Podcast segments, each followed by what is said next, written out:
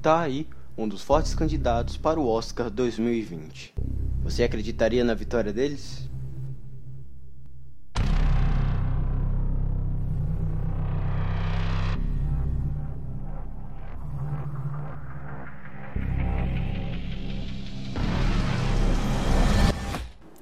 Bem-vindos a mais um podcast oficial da Dreamsland, direto do Spotify, Google Podcast, Rádio Public, Breaker. Então aí em qualquer lugar, galera, até na Castbox com conteúdos exclusivos lá, que eu acho bem importante você acessar também. Mas antes eu quero falar para vocês que nesse exato momento que eu estava editando, fazendo algumas ediçõezinhas para o nosso podcast da semana, preparando algumas coisas para o roteiro e tal.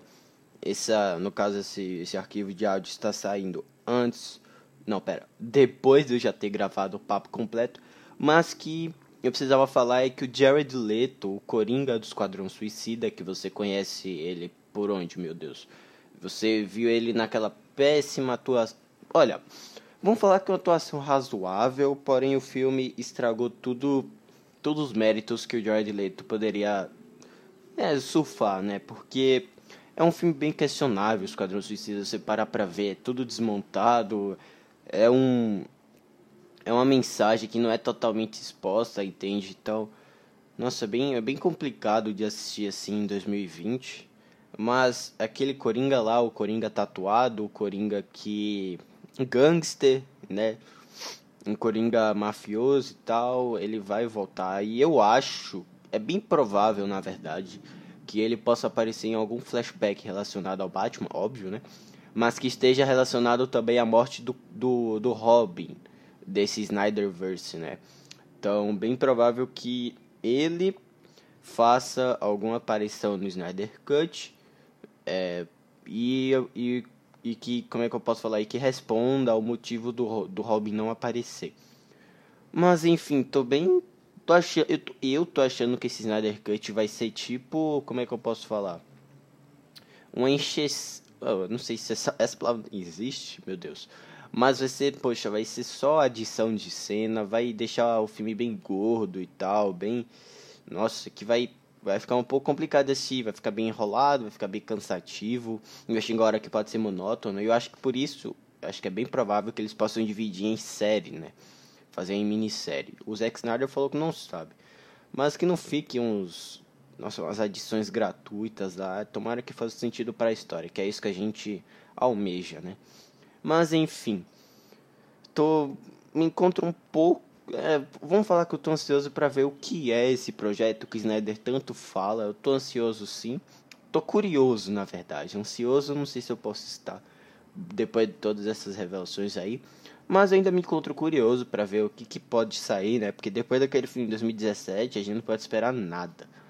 Mas enfim, tô curioso, vamos ver aí essa versão do Liga da Justiça do Zack Snyder. Vamos falar então desse novo filme da Netflix que possui um elenco de peso mais uma vez. Tem Sacha Baron Cohen, do, ele, ele vai fazer o, o próximo Borato, que eu ainda vou falar um pouco mais nesse podcast. Ele, a gente tem o Joseph Gordon-Levitt, a gente tem o Ed Redmayne. Só nomes de peso, assim, e eu, eu acho que acrescentaram muito na história. Vem comigo nesse podcast que eu vou explicar o que eu achei sobre o set de Chicago, esse novo filme da Netflix. Vamos analisar ele com calma aqui nesse mais novo podcast da Dreamslam. Vamos lá, galera!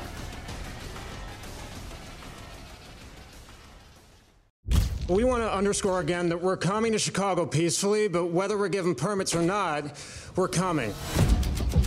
We're going to Chicago to protest the Vietnam War. And there's no place to be right now but in it. We watched for a decade while these rebels without a job tell us how to prosecute a war. Well, they're going to spend their 30s in a federal facility, real time. People say, you know, Abby, are you concerned about an overreaction from the cops? Holy shit. You all right? I was until I saw that. Are the people ready to make opening arguments? At the defense table, Abby Hoffman, Jerry Rubin, Dave Dellinger, Rennie Davis, Lee Weiner, John Freund, Tom Hayden, and Bobby Seale. These defendants had a plan, and the plan was to incite a riot. I call this portion of the trial with friends like these. My trial's begun without my lawyer. The court assumes you are being represented by the Black Panther sitting behind you. The riots were started by the Chicago Police Department. Sustained. Nobody objected. Jurors 6 and 11, they're with us. Juror number six and juror number 11, you're dismissed from this jury. Can you tell us why? Because this is my courtroom. We've dealt with jury tampering, wiretapping, a defendant that was literally gagged. Get your hands off me. You're the first to suggest that I have discriminated against a black man. Then let the record show that I'm the second. But when we walked in here this morning, they were chanting that the whole world is watching. If we leave here without saying anything about why we came in the first place, it'll be heartbreaking. last summer, why did you come to the convention? To end the war. We're giving them exactly what they want a stage and an audience. Yeah, you really think there's going to be a big audience? Here This is what revolution looks like real revolution. We may have to hurt somebody's feelings. Is this prosecution politically motivated? I'm tired of hearing you. It would be impossible for me to care any less what you are tired of. Here I have order! We have to find some courage now.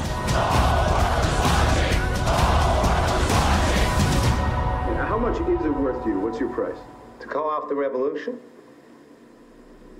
My life. Open your eyes, cause a new day is dawning. The new day is dawning.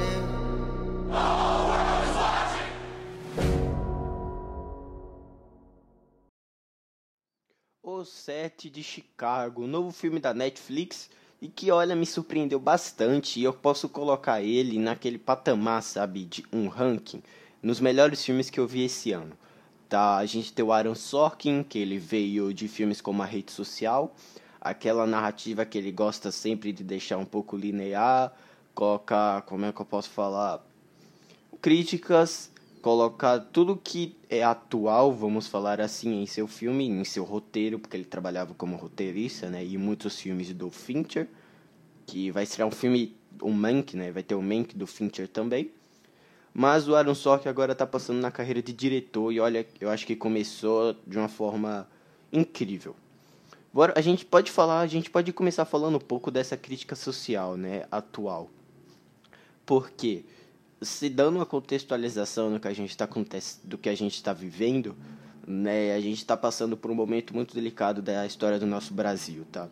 A gente pode começar falando, por exemplo, em diversas ocasiões pandemia e tal sendo tratada com uma questão ideológica, com uma questão política. É, isso vem por líderes de governo e tal, né, tratando de uma forma com politicagem, né, tratando de uma forma política, ideológica, que eu, eu acho, e muitos de vocês que podem estar me escutando também, essa não é a forma correta de tratar o que esse caos todo que a gente está vivendo, certo? Mas enfim, diante de todo Estados Unidos, Brasil, grandes países, eu considero o Brasil, é, eu amo a minha pátria, né?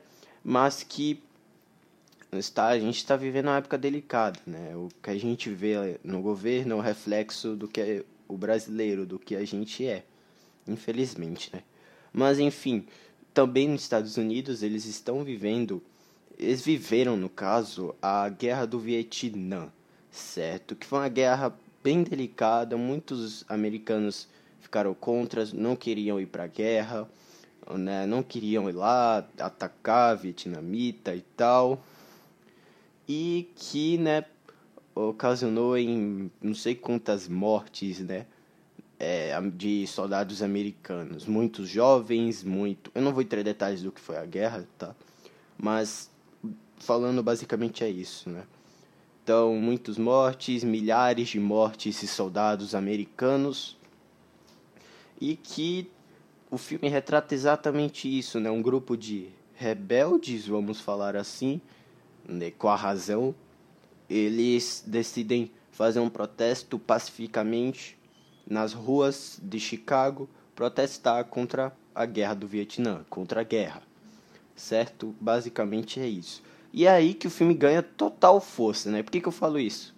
A gente tem várias cenas no tribunal, que no caso. Pô, eu não sei se vai ter spoiler nesse podcast, nesse papo, mas enfim. É nesse tribunal que acontece basicamente as reviravoltas, acontece basicamente todas as ótimas cenas do filme. Que eu acho que se sai um pouco daquele ambiente, eu acho que ele perde um pouco de força, mas enfim. A gente tem várias ótimas cenas do tribunal, sempre bem dirigidas, sempre toda hora tem um diálogo um melhor que o outro, toda hora tem um argumento, um argumento, um argumento, você o espectador às vezes fica sufocado, mas que conseguiu dar aquele é o que a gente sempre vê nos roteiros do Aaron Sorkin, um roteiro inteligente, um roteiro ágil, um roteiro que é só porrada, entende? Então, a gente vê isso em vários momentos do set de Chicago. Porém, eles podem estar lá por um motivo um tanto injustiçado, vamos falar assim, né? Por um motivo injusto. A gente tem julgamento político, a gente tem como se eles quisessem, eu tenho até uma fala no, no filme que fala exatamente isso, que é como se escolhessem ele, eles, para passassem uma mensagem para a população, uma, uma mensagem moralista, entende? Então, basicamente, foi isso. O filme ele é, ele é construído sobre uma bela direção do Aaron Sorkin, tá? Todas aquelas câmeras que ele coloca no tribunal, às vezes retratando o júri, às vezes poxa, dando toda aquela ambientação pro espectador, eu acho primorosa, acho que funciona bastante para para construção da própria narrativa, né? A gente tem um elenco de peso. O Sacha Baron Cohen para mim é a melhor atuação desse filme. A cena que ele tá que ele vai para testemunhar e tal, ele vai para argumentar, eu achei bem bacana, né? Ele fala até aquela frase, né? É, você, porque você despreza o governo? A ele é um negócio assim, tá? Não sei se eu lembro muito, mas que é é, não é nada comparado ao desprezo que o governo tem por mim. Então, é várias frases ágeis, várias frases inteligentes que o Aaron Sorkin coloca para os seus personagens, né? A gente tem um elenco de peso, Joseph Gordon-Levitt também, que ele faz tipo vilão e tal, ele tá incrível. A cena final com ele, que ele, fala um negócio, achei bem sacada genial, entende? Acho que mostra muito do caráter daquele personagem e que eu gostei bastante dele. Puxa, uma das melhores atuações, mas acho que o Sacha, o Sacha Baron Cohen, como sempre, sempre rouba a cena, né? Então a gente tem também o Cohen, né, que ele é tipo o alívio cômico, vamos falar assim, porque é justo o alívio que o filme precisava, né? Porque toda aquela carga densa, aquela carga injustiçada, revoltante, aí ele tá lá e faz o o que o espectador saia um pouco daquele ambiente bem tenso, né? O que mais uma vez coloca ele de novo tenso e é assim o filme inteiro. Mas ele consegue dar aquela pitada cômica no filme que eu achei bem interessante, né? Tem o, o amigo dele, se eu não me engano, eu, ixi, eu não tô com o nome na cabeça, mas ele atua bem também.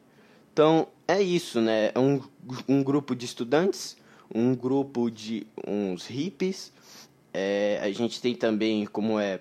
Tem até os próprios advogados ajudam e ajudam, e acho que fazem construir... E eles, como é que eu posso falar, ganham muito destaque né, do próprio caráter deles, na própria personalidade deles, gostei bastante.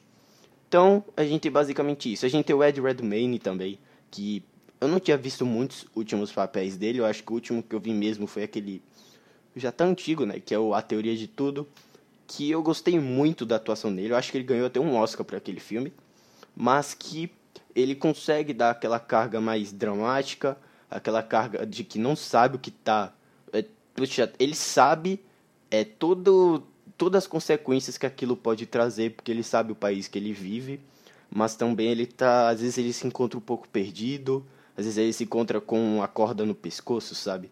É basicamente isso. A gente tem um amigo dele também, eu também esqueci o nome do ator, me desculpem, mas ele, poxa, o menino, ele dá um show também, as cenas dramáticas que tem com ele, enfim. É um bom filme, eu gostei muito do set de Chicago, sabe? Se você, ó, puxa, o filme lançou antes das eleições dos Estados Unidos, né? Então a gente tem, o, é, puxa, é, como é que eu posso falar? Meses antes da eleição dos Estados Unidos, o filme vem justamente para isso, para questionar em quem o americano vai votar, entende? Acho que vocês já pegaram um pouco da mensagem que eu queria passar a vocês. Mas enfim, o Sete de Chicago, filme memorável, um filme incrível, vai competir sim as indicações, ele pode, ele vai ser indicado, é bem provável ao Oscar e quem sabe ganhar. Eu vou estar aqui na torcida. Beleza? E também, né, o eu queria falar aqui que se você está vendo esse podcast no dia do lançamento, 21 de outubro, é, a gente vai ter o, lan o lançamento do Bora 2, né? A fita seguinte de cinema, acho que é assim o nome. o Coen vai voltar de novo como Borá e tal, mais uma vez fazendo aquele papel cômico que ele sempre sabe fazer. Mas eu acho que uma das melhores atuações dele realmente é aqui no set de Chicago, né? Ele consegue dar um show. Mas eu acho que era basicamente isso que eu tinha para falar sobre o set de Chicago, uma discussão política, discussão ideológica, né? Julgamento, tribunal, toda hora discursos ágeis, argumentos impressionantes. Eu não quis entrar muito em detalhes para não dar spoilers a vocês, porque eu tô aqui não não para comentar a fundo o filme, né? Eu tô aqui para fazer uma indicação de filme para você. Ou seja, toda vez toda vez que eu que é para indicar um filme eu falo, né? E agora tem outras, né, como Mulan, vamos falar assim, que você pode esquecer, vamos falar assim, vamos você pode deixar de lado, né? Mas poxa, vale muito a pena assistir o set de Chicago. Você assiste numa tacada só, porque parece que as duas horas de filme não passam.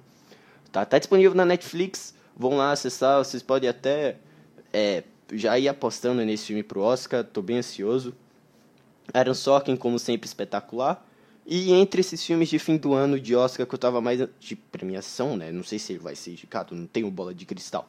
Mas a gente tem o Mank também, do David Fincher que sempre, é, sempre fez parceria com Aaron Sorkin, né? E ele, o filme dele vai estrear em dezembro em novembro, vamos falar assim. E que eu também tô bem ansioso. Mas tá aí, o Sete de Chicago, um baita filme, uma baita porrada. Um filme revoltante, um filme, poxa, que te deixa asfixiado, claustrofóbico nas cenas de tribunal. Mas era isso, eu acho que tinha para falar sobre o Sete de Chicago. Espero que vocês tenham entendido algumas mensagens, algumas coisas que eu quis passar para vocês aqui nesse mais um podcast da Dreamsland. Acho que eu acho que eu consegui passar essa mensagem para vocês. Mas agora tá, eu acho que o ponto forte para você é me dizer, para você me falar o que você achou de O Sete de Chicago. Você assistiu? O que você achou? O que você achou da discussão política, da crítica social que o filme apresenta? Me deixe, talvez na DM do Twitter do Notícias Rápidas. Me deixe também no nossa, na nossa conta da Anchor, onde lá tem uma abinha para você clicar e enviar uma mensagem para nós, a gente vai ler também. Você pode enviar até na, na nossa conta oficial da Drizzle lá, fala que quer aparecer no, em um feedback aqui no, no nosso canal de podcast da, da Drizzle, beleza? Então, basicamente é isso. Nos siga nas nossas redes sociais, sendo as contas do Twitter, como eu já mencionei. Nos siga na Cashbox, onde tem podcasts exclusivos. Eu sei, eu vou, eu vou continuar publicando algumas coisas na Cashbox, tá? Eu, eu sei que eu dei uma parada, tô arrumando conteúdo e tal, arrumando algumas coisas do site também. Mas também nos acompanhe no site, como eu já mencionei, lá tem muito material bacana. Eu falei de Antebellum, né, que eu tinha... Eu tava pensando se ia fazer um podcast e tal, antes de assistir o filme, mas aí eu não consegui terminar o filme, achei o filme bem decepcionante, né? Mas eu falo tudo direitinho lá no, no site para vocês, beleza? Também acho que é isso também. É, nos siga aqui no Spotify, se você está me escutando no Spotify, se está me escutando no, Google Podcast, no Rádio Public, no Break. Bom, é sempre bom você seguir para não perder nenhum podcast assim que é lançado. Beleza? Me siga no nosso canal de games da Cashbox, a nos Games também. E é isso, vou deixando vocês por aqui. Eu acho que eu já tive tudo para falar. E é basicamente é isso. Finalizando o, o podcast por aqui, né? Queria falar terminar o raciocínio que eu tive no começo desse podcast, que é o Jared Leto no Snyder Cut. Galera, vocês sabem que esse podcast aqui serve pra gente bater um papo mesmo sobre as notícias que tá tendo no mundo, a gente conversa sobre filme, a gente fala sobre os projetos da Dreamsland e tal, mas a gente sempre tenta trazer notícias boas, né? A gente sempre tá tentando trazer notícias que vocês vão gostar. E, e eu sei que tem muita gente que ama o Coringa do Jared Leto, né? Você provavelmente deve gostar também. Mas e não pode esquecer, galera, que o filme não foi lá essas coisas, né? Se a gente se for ver as notas no IMDb, no Rotten Tomatoes, o filme não agradou totalmente os críticos e a mim também não. Mas que realmente não foi lá grandes coisas assim. Né? Eu esperava bem mais, né? Do que um raiozinho no céu e um vilão que simplesmente quer matar todo mundo porque quer. Mas, enfim. Jared Leto, né, é um ator que vai fazer agora o Morbius, né, que é o próximo filme do universo da Sony com os personagens do Homem-Aranha. Em que vamos ver aí o que a gente pode esperar, né? Tô bem, sei lá, velho. Eu poderia, eu poderia ter chego aqui, né, e falar sobre as notícias que Tobey Maguire pode retornar, Andrew Garfield pode retornar no novo filme do Homem-Aranha do Tom Holland. Mas, poxa, sei lá, velho. Essa notícia do, do Jared Leto me abalou e eu queria compartilhar para vocês aí. Me abalou porque, não porque eu adoro o ator, tá? Ele fez aquele Hacking para um Sonho, que eu acho que foi uma das melhores atuações da carreira dele. Mas, né, fazer o que? O Coringa do Leto tá de volta, né? Provavelmente fazendo algum flashback no Snyder Cut. E eu quero saber a sua opinião, no feedback que você deixar pra gente. Me conta aí se você tá ansioso pro, pro Jared Leto no Snyder Cut, beleza? Então, é isso, né? Finalizando o raciocínio do começo do podcast. Finalizando mais um podcast por aqui, né? Fiquei bem satisfeito em falar de um filme bom, né? Porque, sei lá, a gente vem de Diabo de Cada Dia, é um filme da hora, um filme bom. A gente vem de Novos Mutantes, a gente vem de Mulan, Península e tal. Então acho que eu fiquei bem satisfeito em gravar esse podcast. Tá? Então acho que o próximo, eu ainda tô resolvendo o calendário do próximo mês e da próxima semana dos podcasts da Drizzle. Mas eu tô pensando em fazer um podcast sobre Welcome to the Bloom House, né, onde agregou, onde a parceria da Amazon Prime com, é, com a, a House, com o estúdio da House, e daí veio filmes como Noturno, The Lie, Black Box, Evil Eye, Noturno, já falei, né? Enfim, mas que eu acho que daria um papo bem interessante pra gente esculachar esses filmes, sabe? Porque, pelo amor de Deus, então, se, se, se tiver um podcast, eu quero falar um pouco mais deles com vocês, beleza?